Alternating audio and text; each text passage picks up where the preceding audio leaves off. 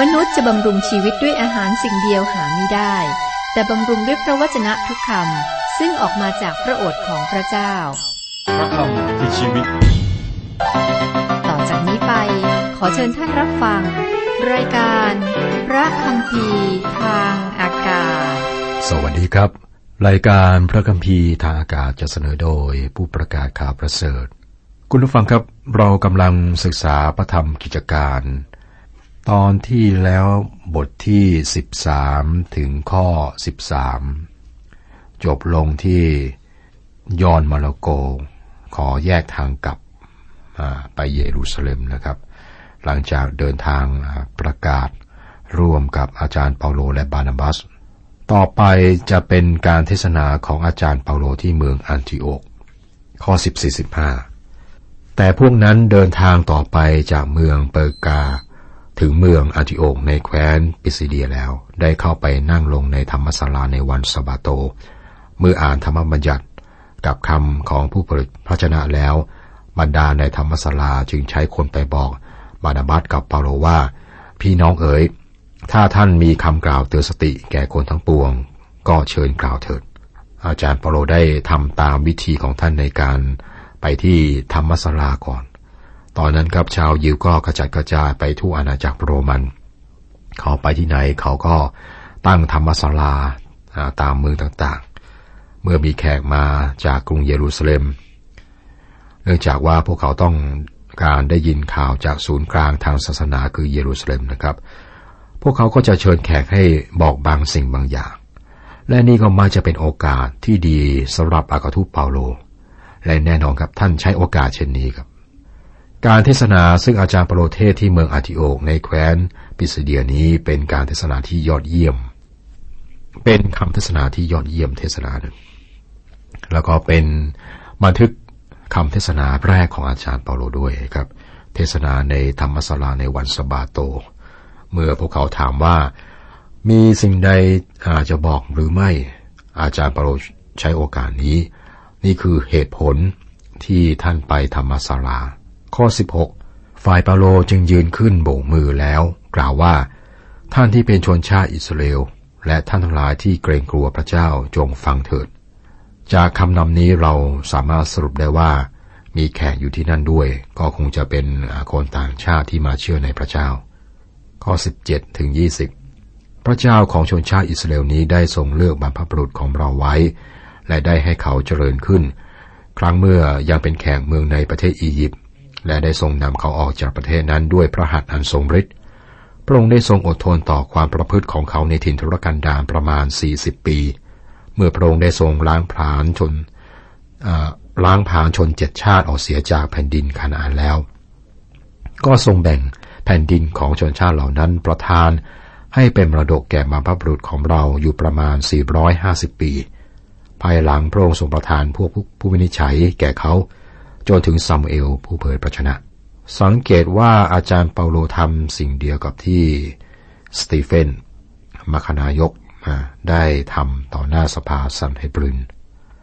อาจารย์เปาโลเล่าประวัติศาสตร์ของชนชาติอิสราเอลครับ ข้อ 21ถึง23 คราวนั้นเขาทั้งหลายได้ขอให้มีกษัตริย์ พระเจ้าจึงได้ประทานได้ทรงประทานซาอูลบุตรคีชจากเผ่าเบนยามินให้เป็นกษัตริย์ครบ 40 ปี ครั้นถอดซาอูลแล้วพระองค์ได้ทรงตั้งดาวิดขึ้นเป็นกษัตริย์ของเขา และทรงเป็นพยานกล่าวถึงดาวิดว่า เราได้พบดาวิดบุตรของเจสสีเป็นคนที่เราชอบใจ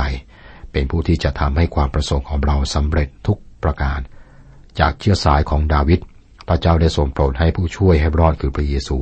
เกิดขึ้นแก่ชาติอิสราเอลตามพระปฏิญาณของพระองค์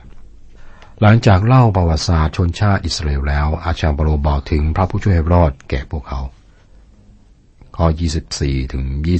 26 ก่อนที่พระเยซูเสด็จมายอนได้ประกาศบัตสมาอันสำแดงการกลับใจใหม่ให้แก่บรรดาชนชาติอิสราเอล เวลาที่ยอทำการตามหน้าที่ของตนเกือบจะสำเร็จ ท่านจึงถามว่า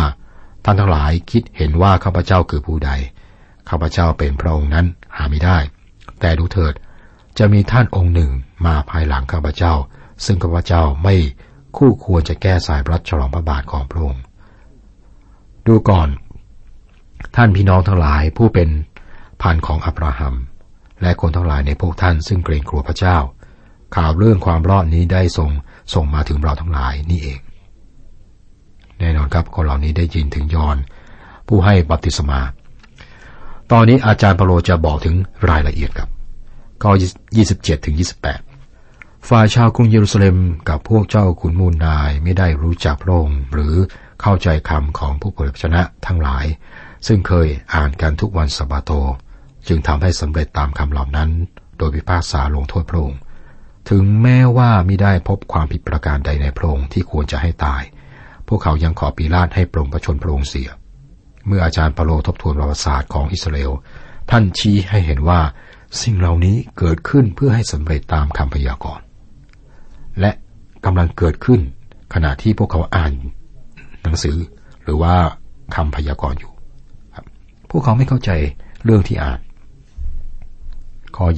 29 ถึง 31 ครั้งทำจนสำเร็จทุกอย่างตาม ซึ่งมีเขียนไว้ในพระคัมภีร์แล้วว่าด้วยพระองค์เขาจึงเชิญพระศพของพระองค์ลงจากต้นไม้ ไปประดิษฐานไว้ในอุโมงค์ แต่พระเจ้าได้ทรงให้พระองค์คืนพระชน พระองค์ทรงปรากฏแก่คนทั้งหลายที่ตามพระองค์จากแคว้นกาลิลีไปยังกรุงเยรูซาเล็ม เป็นหลายวัน บัดนี้คนเหล่านั้นเป็นพยานข้างพระองค์ให้แก่คนทั้งหลาย เราเห็นว่า หัวใจของทุกคำเทศนาในพันธสัญญาใหม่ครับ คือการสิ้นพระชน และการฟื้นคืนพระชนของพระคิดนั่นคือเนื้อหาของข่าวประเสริฐ เนื้อหาหรือหัวใจของการเทศนาครับ อาครสาวกซีโมเปโตก็เทศนาอย่างนี้แหละอาจารย์เปาโตเปาโลนะอากาทูตก็เทศนาเรื่องนี้ครับ ไม่มีความแตกต่างในการเทศนาของสองท่านนี้ ข้อ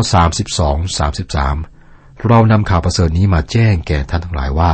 พระสัญญาซึ่งทรงประทานแก่บรรพบุรุษของเรา พระเจ้าได้ทรงให้สำเร็จตามนั้นแก่เรา ผู้เป็นลูกหลานของคนเหล่านั้น คือในการที่พระองค์ทรงให้พระเยซูกลับคืนพระชน เหมือนมีคำเขียนไว้ในพระธรรมสุรดีบทที่สองว่า ท่านเป็นบุตรของเรา วันนี้เราให้กำเนิดท่าน สุรดีบทที่สองข้อเจ็ดไม่ได้บอกถึงการประสูติของพระเยซูคริสต์แต่บอกถึงการฟื้นคืนพระชนของพระองค์นะครับ วันนี้เราให้กำเนิดท่าน ไม่ใช่การประสูติจากหญิงพรมจารี แต่เป็นการฟื้นคืนจากความตาย ข้อ 34 35 ส่วนข้อที่พระเจ้าได้ทรงให้พระองค์คืนพระชนมิให้กลับเน่าเปื่อยอีกเลย พระองค์จึงตรัสอย่างนี้ว่าเราจะให้สิ่งอันบริสุทธิ์มั่นคงแก่ท่าน ซึ่งได้สัญญาไว้กับดาวิด เพราะพระองค์ตรัสไว้ในที่อื่นว่า พระองค์จะไม่ให้องค์บริสุทธิ์ของพระองค์ประสบความเน่าเปื่อย อาจารย์เปาโลขยายความเรื่องการฟื้นคืนพระชนม์ ทางท่านอ้างพระคัมภีร์ตอนเดียวกับที่อัครทูตซีโมนเปโตรอ้างถึงในวันเพ็นเทคอสต์ ข้อ 36ถึง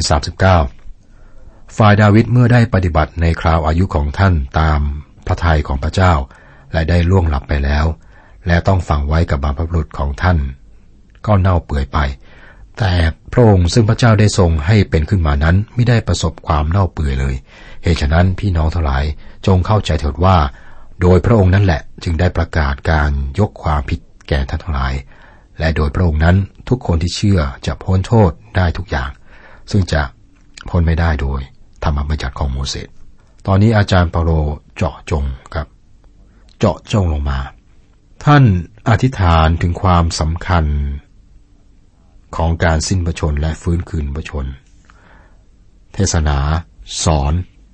นะครับ ถึงการสิ้นประชน การฟื้นคืนประชนของพระคิดที่จริง ท่านขอให้พวกเขาตัดสินใจเชื่อในองค์พระคิดเจ้า ข้อ 40 41 เหตุฉะนั้นจงระวังให้ดี เกิดว่าคำซึ่งผู้ผู้เผยพระชนะได้กล่าวไว้นั้นจะได้แก่ท่านทั้งหลายคือว่า ดูก่อนให้เจ้าทั้งหลายผู้ประมาทมินประหลาดใจและถึงพินาศด้วยว่า เราก็ทำการใน เราก็ทำการในการสมัยของเจ้า เป็นการที่แม้แต่มีผู้มาบอกแล้ว เจ้าก็ไม่เชื่อเลย อาจารย์ปโลวิงวอนพวกเขาไม่ให้ปาปฏิเสธข่าวประเสริฐ ข้อ 42 เมื่อท่านทั้งสองกำลังเดินออกไป คนทั้งหลายก็อ้อนวอนท่านให้กล่าวคำเหล่านั้นให้เขาฟังอีกในวันสบาโตหน้า มีคนต่างชาติที่นั่นที่บอกว่าเราอยากจะฟังเรื่องนี้อีกขข้อ 43 4ไม่ใช่ครับ 43อาถูกนะ43 44ครั้นคนที่ ประชุมกันนั้นต่างคนต่างไปจากธรรมศาลาแล้ว พวกอยู่หลายคนกับคนเข้าจารีที่เกรงกลัวพระเจ้าได้ตามเปาโลและปานามัสไป ท่านทั้งสองจึงชวนให้เขาตั้งมั่นคงอยู่ในพระคุณของพระเจ้า ครั้งถึงวันสบาโตหน้า คนเกือบสิ้นทั้งเมืองได้ประชุมกันฟังพระชนะของพระเจ้า ก็คงจะมีการพูดกันมาถึงถ้อยคำของอาจารย์เปาโลครับ วันสบาโตต่อมา เกือบทั้งเมืองที่อยู่ที่นั่นก็คอยฟัง การเทศนาของอาจารย์เปาโล ข้อ 45 แต่เมื่อพวกยิวเห็นคนมากมาย ก็มีใจอิจฉาอย่างยิ่ง ได้พูดคัดค้านคำของเปาโลถึงกับพูดคำสบประมาท ครั้งนี้ครับ เกิดเรื่องวุ่นวายวุ่นวายมาก เพราะว่าผู้นำศาสนายิว ต่อต้านเปาโลและบานามัส ข้อ 46 ถึง 49 ฝ่ายเปาโลกับบานาบัสมีใจกล้าได้กล่าวว่า จำเป็นที่จะต้องกล่าวพระชนะของพระเจ้าให้ท่านทั้งหลายฟังก่อน แต่เมื่อท่านทั้งหลายปัดเสียและตัดสินว่าตนไม่สมควรที่จะได้ชีวิตนิรันดร์ดูเถิด พวกเราจะบ่ายหน้าไปหาคนต่างชาติ ด้วยองค์พระผู้เป็นเจ้าได้ตรัสสั่งเราอย่างนี้ว่า เราได้ตั้งเจ้าไว้ให้เป็นความสว่างของคนต่างชาติ เพื่อเจ้าจะเป็นเหตุให้คนทั้งหลายรอดถึงที่สุดปลายแผ่นดินโลก ฝ่ายคนต่างชาติเมื่อได้ยินอย่างนั้นก็มีความยินดี และได้สรรเสริญพระวจนะของพระเจ้า และคนทั้งหลายที่ทรงหมายไว้ แล้วเพื่อให้ได้ชีวิตนิรันดร์ก็ได้เชื่อถือ พระวจนะขององค์พระผู้เป็นเจ้าจึงแผ่ไปตลอดทั่วแคว้น ทั่วเขตแดนนั้น คุณผู้ฟังครับที่นี่มีรูปแบบที่เกิดซ้ำๆข่าวประเสริฐถูกประกาศแก่พวกยิวก่อนอยิวก็ปฏิเสธ ดังนั้นอากาทูตก็ไปหาคนต่างชาตินำข่าวประเสริฐไปหาคนต่างชาติ ข้อ50แต่พวกยิวได้ยุยงพวกสตรีมีศักดิ์ซึ่งเป็นคนต่างชาติที่ถือพระเจ้า กับทั้งผู้ชายที่เป็นผู้ใหญ่ที่เป็นใหญ่ในเมืองนั้น ให้เขี่ยวเข็นและไล่เปาโลกับบานาบัสออกจากเมืองของเขา ครับ ทั้งสองท่านออกจากเมืองนั้นนะครับ อันนี้จริงทั้งสองถูกบังคับให้ออกจากเมือง ข้อ 51 52 ฝ่ายเปาโลกับบานาบัสจึงตัดสัมพันธ์ ด้วยสะบัดผงครีดินที่ติดเท้าออก แล้วก็ไปยังเขตเมืองอิโคนิยุม แต่พวกสาวกก็เต็มไปด้วยความชื่นชมยินดี แต่พวกสาวกก็เต็มไปด้วยความชื่นชมปิติยินดีและพระวิญญาณบริสุทธิ์ สังเกตสภาพของผู้เชื่อใหม่ครับ พวกเขาเต็มไปด้วยความชื่นชมยินดี และเต็มไปด้วยพระวิญญาณบริสุทธิ์ ต่อไปเป็น การทำภารกิจในแคว้นคาราเตียในบทที่ 14 ครับ บทที่ 14 อาจารย์เปาโลและบานาบัสพบกับกลุ่มคนที่ยากที่สุดในแคว้นคาราเทีย ที่นี่นะครับเป็นที่ที่ยากสุด ที่อาจารย์เปาโลได้พบ เมื่อเราศึกษาหรือว่าอ่านพระธรรมคาราเตีย เราจะพบอย่างนั้น คาราเทียเป็นสถานที่ประกาศยาก จดหมายฝากคาราเทียที่เป็นพระธรรมคาราเทียนะครับ เป็นจดหมายที่อาจารย์เปาโลเขียนได้ด้วยถ้อยคำที่รุนแรง ท่านเขียนกลุ่มคนที่ชอบออกนอกลูกนอกทางเสมอ และท่านก็ไปเยี่ยมขึ้นจากนี้บ่อยกว่าที่อื่นด้วย แคว้นคาราเทียซึ่งอาจารย์เปาโลเข้าไปประกาศคำแรก เป็นที่เรียกกันตามที่ ของพวกกาลส์นะ นี่เป็นเผ่าเซมิเซติก พวกเดียวที่อยู่ในฝรั่งเศส ในศตวรรษที่สี่ก่อนคิดศักราชนะครับ พวกเกาก็ลุกรานอาณาจักรโรมัน แล้วก็ปล้นกรุงโรม ต่อมาพวกนี้ก็ยกข้ามเข้าไปในกรีก แล้วก็ยึดเมืองเดลฟี ในปีก่อนคิตศักราช 280 นะครับ กษัตริย์ นิโคมิสแห่งบิทิเนียได้เชิญพวกเขาข้ามเข้าไปในแคว้นเอเชียน้อย เพื่อช่วยทำสงครามนะเป็นตอนนั้นมีสงครามกลางเมืองนะครับ พวกเขาก็เป็นคนที่ชอบทำสงคราม และไม่นานครับก็ตั้งรกร่างในเอเชียน้อย ในปีก่อนคริสตศักราช 189 พวกนี้ได้กลายเป็นเมืองขึ้นของอาณาจักรโรมัน แล้วก็ถือว่าเป็นเป็นแคว้นหนึ่ง เขตแดนของเขาเปลี่ยนไปไม่แน่นอนนะครับ พวกเขาได้คงภาษาแล้วก็ทำเนียมอยู่หลายปีคริสจักรซึ่งอาจารย์เปโลตั้งขึ้นในการเดินทางประกาศครั้งแรกอยู่ในแคว้นคาราตีด้วย พวกเขาก็เป็นคนที่เปลี่ยนแปลงง่าย ไม่ค่อยน่าไว้ใจเท่าไหร่ อาจารย์เปโลได้เขียนจดหมายด้วยข้อความรุนแรงถึงพวกเขา ราะว่าพวกเขาต้องได้รับจดหมายแบบนี้นะครับ ทั้งหมดนี้ทำให้ตอนนี้น่าสนใจสำหรับเรา มาติลูเทอร์ใช้พระธรรมกาลตีเนี่ยเพื่อการปฏิรูปศาสนา เพราะว่าเนื้อหาของพระธรรมกาลตีเนี่ยเขียนถึงคนที่เหมือนกับพวกเขานะ แล้วก็เหมือนกับคนที่มาร์ตินลูเธอร์กำลังเขียนถึงอยู่ หรือสภาพสังคมในตอนนั้น การงานในเมืองอีโคนิยูม บทที่ 14 ข้อหนึ่งที่เมืองอีโคนิยูมก็เช่นเดียวกันคือเปาโลกับบารนาบัสได้เข้าไปในธรรมศาลาของพวกยิว กล่าวสั่งสอนเป็นที่จับใจจนพวกยิวและชนชาติกรีกเป็นอันมากได้เชื่อถือครับทั้งสองได้เดินข้ามเกาะไซปรัส จริงๆ ไม่ใช่ทั้งสองมีคนติดตามด้วยนะฮะแต่ทั้งสองนี้เป็นผู้นำ เดินทางข้ามเกาะไซปัสแล้วก็แล่นเรือไปยังเมืองเปอร์กาในแคว้นปัมฟิเลีย และพวกเขาก็เดินทางเข้าไปในเขตเมืองอาทิโอกเมืองอิโคนิอุม เมืองริสตา และก็เมืองเดอร์บี ครับ เมืองเหล่านี้อยู่ในแคว้นคาราเทีย ดังนั้นพวกเขาก็อยู่ใจกลางเอเชียน้อย ข้อสองถึงข้อสี่แต่พวกยิวที่ไม่เชื่อก็ยุยงคนต่างชาติให้มีใจคิดร้ายต่อพวกพี่น้อง ฝ่ายท่านทั้งสองคอยอยู่ที่นั่นนาน มีใจกล้ากล่าวด้วยความวางใจในองค์พระผู้เป็นเจ้า และพระองค์ได้ทรงรับรองคำแห่งพระคุณของพระองค์ โดยทรงโปรดให้ท่านทั้งสองทำหมายสำคัญและการอัศจรรย์ได้ แต่พลเมืองส่วนใหญ่ แต่เป็นสองพวก พวกหนึ่งอยู่ฝ่าย พวกยิว และอีกพวกหนึ่งอยู่ฝ่ายอากาทูต อาจารย์เปาโลและบานามัสทำให้เกิดการแตกแยกมากในเมืองนี้ครับ เปาโลและบานามัสเป็นยิว ทั้งสองท่านนะพวกเขามักจะไปหาคนยิวก่อน แล้วก็ใช้ธรรมศาลาของยิวเนี่ยเป็นจุดเริ่มต้นนำข่าวประเสริฐไปถึงคนต่างชาติ ข้อ5ถึงข้อ 7 เมื่อทั้งคนต่างชาติและพวกยิวพร้อม กับพวกเจ้าขุนมูลนายได้ร่วมคิดการจะทำการอัปยศ และเอาก้อนหินคว้างเปาโลกับบานามัสท่านทั้งสองทราบแล้วจึงหนีไปยังเมืองที่อยู่ในแคว้นลิคาโอเนีย คือเมืองลิสตา เมืองเดบี กับชนบทที่อยู่ล้อมรอบ และได้ประกาศข่าวประเสริฐที่นั่น เพราะว่าพวกเขาไม่ได้รับการต้อนรับที่ดีอย่างที่เมืองอีโคนิยูมครับพวกเขาก็หนีนะหนีไปเมืองริสตรา และก็เมืองเดอร์บี แต่เราทราบนะครับว่าพวกเขาได้กลับมาผ่านเมืองอีโคนิอูม ที่นั่นคงจะมีผู้เชื่อศรัทธาอยู่บ้างครับ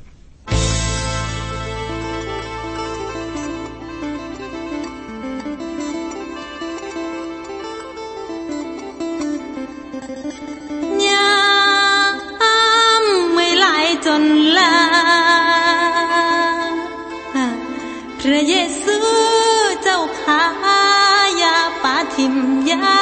ปาปอยขอมาคอยอยู่ไกลยา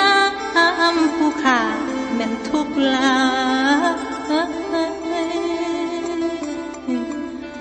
จนสิ่งชั่วร้ายขอคอยซอยคอยเลี้ยวอย่าปล่อยเดินคนเดียว แต่ยังเดินอยู่คิด ข้า